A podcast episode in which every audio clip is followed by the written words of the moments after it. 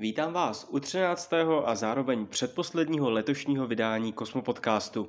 Kosmopodcast je pravidelným týdenním přehledem některé z velkých událostí z kosmonautiky. Pokud vás téma zaujme, naleznete ji podrobněji rozpracované v Kosmotýdeníku, přehledu týdenních kosmonautických událostí, který vychází na webu cosmonautics.cz. Možná máte ještě v živé paměti selhání rakety Vega, která z kosmodromu v Kourou vynášela 17. listopadu 2020 dvě vědecké družice, přičemž družice Taranis nesla i vědecké přístroje s výraznou českou stopou. Start byl neúspěšný a náklady s posledním stupněm rakety schořil v atmosféře. Během startu pracovali první tři stupně bezchybně. Nicméně po zapálení čtvrtého stupně AVUM přibližně 8 minut po startu došlo k událostem, které byly přeznamenány špatnou trajektorií letu a následně ztrátou orientace stupně a schořením v atmosféře. První šetření, která byla provedena krátce po letu, z dostupných údajů v průběhu letu, identifikovala jako nejpravděpodobnější příčinu havárie problém související s integrací řídícího systému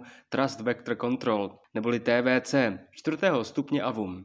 Společně s tím byla organizací Arianespace a ESA zřízena nezávislá vyšetřovací komise, která měla příčinu selhání popsat podrobně a navrhnout možné způsoby nápravy.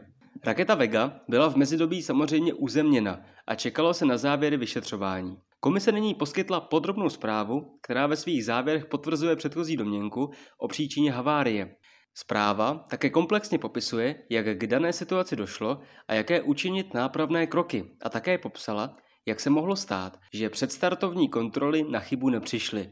Komise došla k závěru, že příčinu havárie letu nelze připsat nějaké chybě, která by nastala při integraci celého stupně, ale na vině bylo nesprávné otočení a zapojení řídícího akčního elektromechanického členu AVUM TVC. Díky prohození kabelů vedoucích do tohoto členu byly datové dráhy invertovány, což vedlo ke špatné trajektorii během letu a následně ztrátě mise. Chyba nebyla následně zjištěna při kontrole. Jednoduše neexistovala taková kontrola, která by podobnou chybu zapojení odhalila. Navíc samotný člen umožňoval toto špatné zapojení.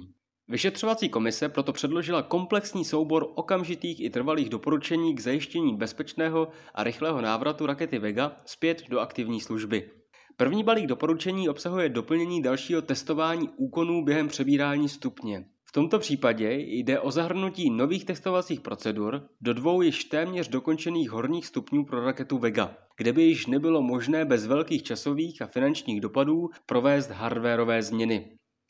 Dále pak byly přijaty dlouhodobé změny, které se týkají samotné výrobní linky v Itálii a změny se dotknou také integračního centra ve francouzské Guajáně, kde dochází k převzetí hotového stupně z Itálie a namontování na raketu Vega. Počínaje tímto týdnem začala pracovní skupina kontrolní komise, tvořená členy Evropské kosmické agentury a Arianespace, sledovat zavádění navržených změn a provádět kontrolu kvality navržených úprav.